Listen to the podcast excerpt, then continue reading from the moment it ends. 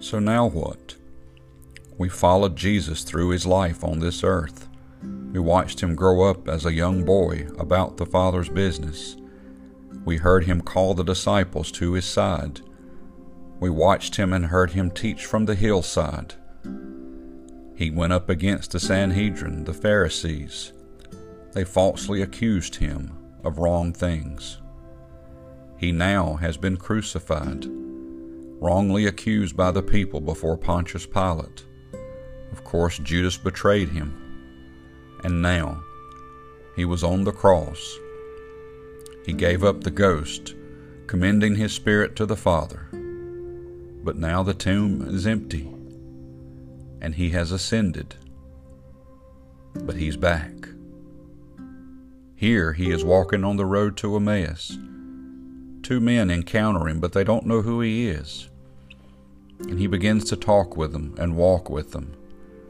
In chapter 24 of Luke, verse 27, and beginning at Moses and all the prophets, he expounded unto them in all the scriptures the things concerning himself.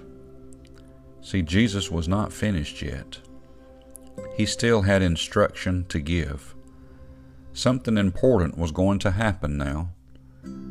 Jesus was going to give command to the disciples, was going to give command to the people to do something miraculous.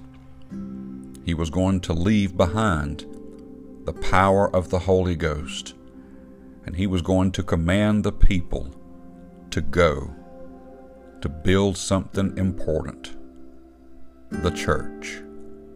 Us, those who are here today to carry the gospel message to the uttermost parts of the world.